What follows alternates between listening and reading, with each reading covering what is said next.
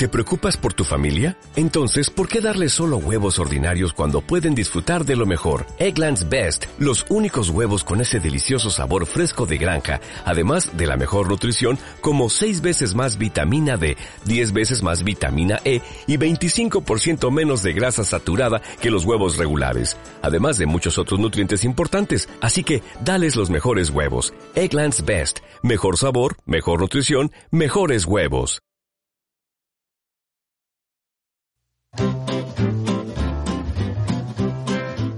Muy buenas, mamás Ogua, y bienvenidas al podcast de Ogua Entrenamiento, el podcast de las mamás que entrenan.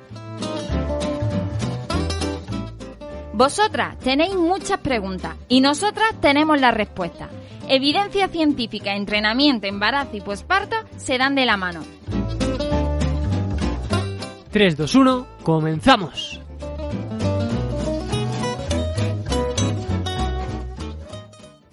Ya sabemos, Lidia, ya sabemos que el entrenamiento nos hace sentir increíbles, pero es que el tiempo es muy limitado.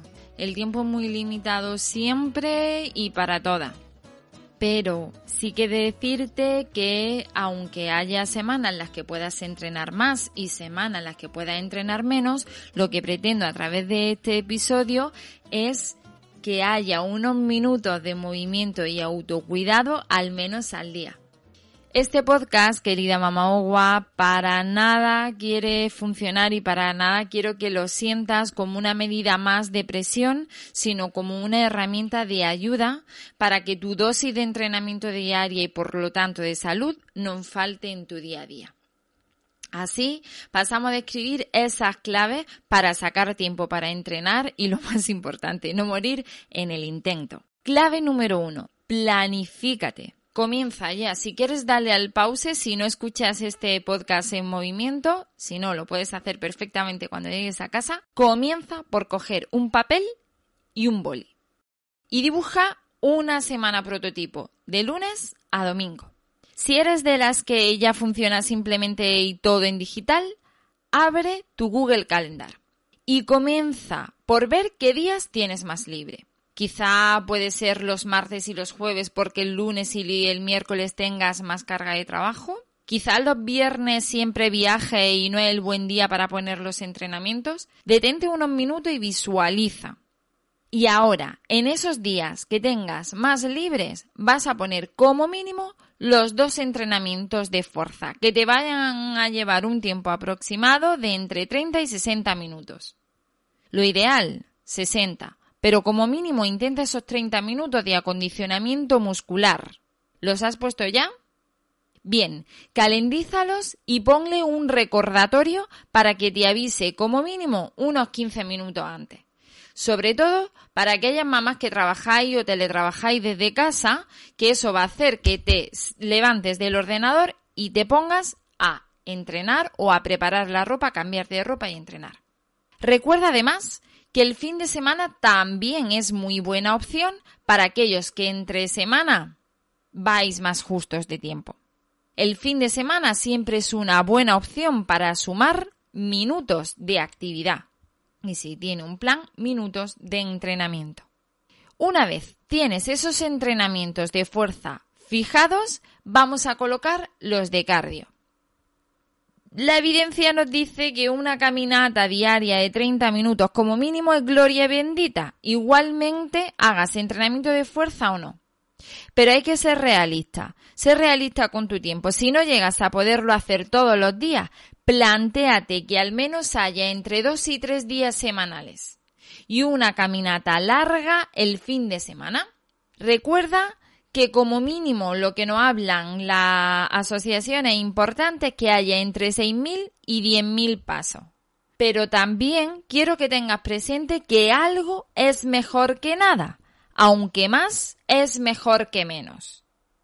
Por eso es importante que aquellos días en los que sientas que son las 9 de la noche y que no has podido salir, salgas, ni te lo pienses. De 9 a 9 y media es buena opción. Ahora, eso sí, tienes que seguir el resto de las claves para que podamos ver qué otra herramienta pueden ayudarte. Bien, estamos planificadas, los tenemos en nuestro calendario. Hemos puesto nuestros dos o tres días de fuerza en función de lo que hagas y tus dos tres días de cardio. Teniendo presente que el fin de semana también es buena opción. Además, si eres de los que tiene el frigo, en el frigo el calendario familiar, pon en la hora de mamá el entrenamiento en ese calendario. Y de aquí el segundo consejo. Segunda clave. Organízate con la ayuda de tu pareja. En línea general, si no eres una mamá soltera, podrás organizarte y debes organizarte con tu pareja. Tu salud es también una área donde él te puede o ella te puede ayudar.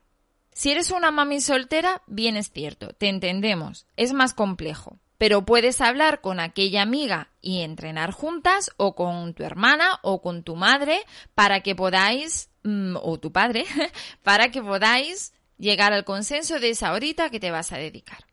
Habla y consensúa con tu familia para hacer equipo. Debes tener en cuenta que si tienes la suerte de tener pareja, y él o ella entrena también o entrenabais juntos, ahora no vais a poder hacerlo. Así que organízate para que podáis ambos dedicaros vuestro tiempo. En estos casos, el entrenamiento en casa a veces es, la mis es una muy buena opción, o bien cerca de tu casa, o nada más salir del trabajo, porque eso es lo que te va a ser eficiente. No creo que la mejor opción sea cogerte el último gimnasio de moda a miles de metros de tu casa. Probablemente o no lo hagas y más aún si tienes mal aparcamiento. Es una mala opción. Póntelo fácil.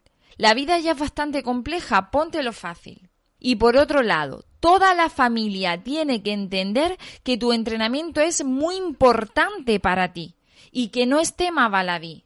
Es tu salud física y mental y además has decidido que ese tiempo es sagrado. Tú no lo debes de olvidar tampoco, ¿eh, mamá Ogua? Tú tampoco lo debes de olvidar. Tercera clave.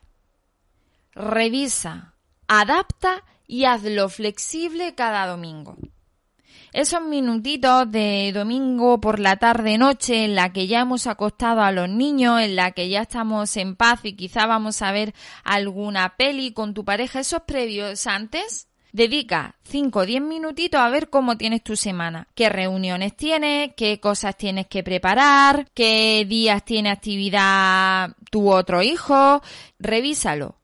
Consensúa y flexibiliza si esos días de entrenamiento quizá tengas que moverlos. Pero lo ideal es que si dices martes y jueves entreno a tal hora, martes y jueves no se mueva. Pero también tenemos que ser flexibles porque hay días y cosas que no podemos controlar. Si tienes una cita médica a lo mejor un martes y entrenas martes y jueves, consensúalo con tu pareja para que sepa que lo vas a mover al lunes o al martes.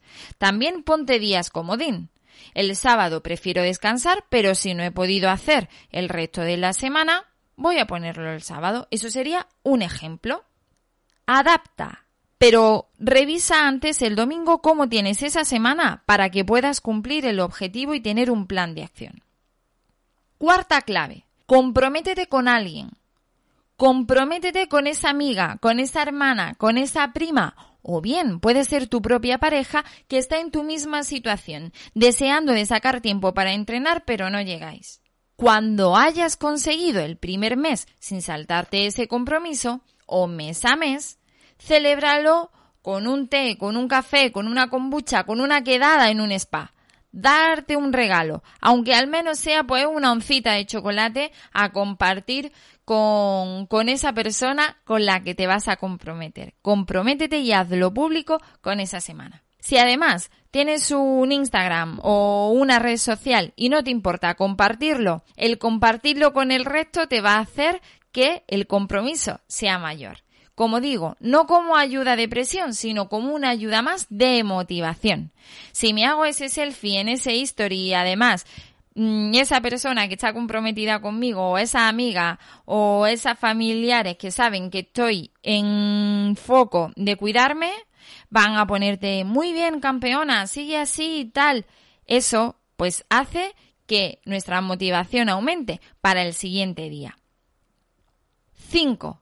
La ropa siempre lista. La ropa tenla siempre lista. Cada noche antes de ir a dormir, prepara la ropa si sale a primera hora de la mañana, pues para que no tenga excusa de no molestar a tu pareja o de no despertar al bebé y tenerlo que hacer a oscura. Además, si la puedes preparar en el salón porque no quieres encender la luz y despertar al bebé, mejor opción aún. Si no eres de las que entrena a primera hora de la mañana y lo haces pues porque estás embarazada y aún estás de baja maternal y lo haces nada más terminar el trabajo o ya te has reincorporado, lo que debes de hacer es preparar tu maleta antes de dormir para que te la lleves y la tengas en el coche siempre lista.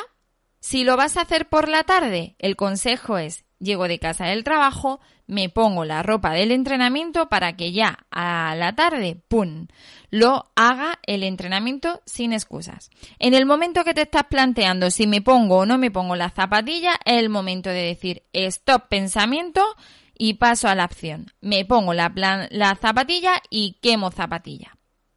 Qué fácil decirlo, ¿verdad? Qué fácil decir estas cinco claves y qué difícil es a veces cumplirlas. ¿Verdad que sí? Lo sé que sí, que en parte sí, y no te quito la razón. Sé que hay días que no da, hay días que no da, y no pasa nada porque un día no dé. No pasa nada como en la nutrición si un día nos tomamos una pizza, un ultraprocesado. El problema es que día tras día, tras día, tras día sea la misma historia y no pasemos y no tengamos un plan de acción. Por eso, con estas cinco claves lo que quiero ayudarte a es a que tengas ese plan de acción. Yo sé que eres una mamá ogua y como buena mamá ogua lo que quieres es actuar y, y proactividad. Así que te animamos desde este podcast, te animo a que te pongas a ello y a que no decaigas. Si un día fallas, Fíjate en todos los que has sido capaz de cumplir y no solo eso, sino en todos los días que aún tienes por cumplir. Perder un partido no es un perder la liga, perder un partido no es perder un campeonato. Eso es muy de filosofía de equipo. Pues tú igual, tú igual, tu salud es lo primero. Así que priorízate, quiérete y ponte la primera en agenda. Te veo también eh, la próxima semana y espero que en agenda tengas que la semana siguiente tenemos un nuevo episodio. Y aquí estaré yo, no solo para hablarte a ti, sino para escuchar todo lo que me tengas que decir acerca de este episodio. Hasta el siguiente mamá Ogua, un besote y recuerda, priorízate y quiérete.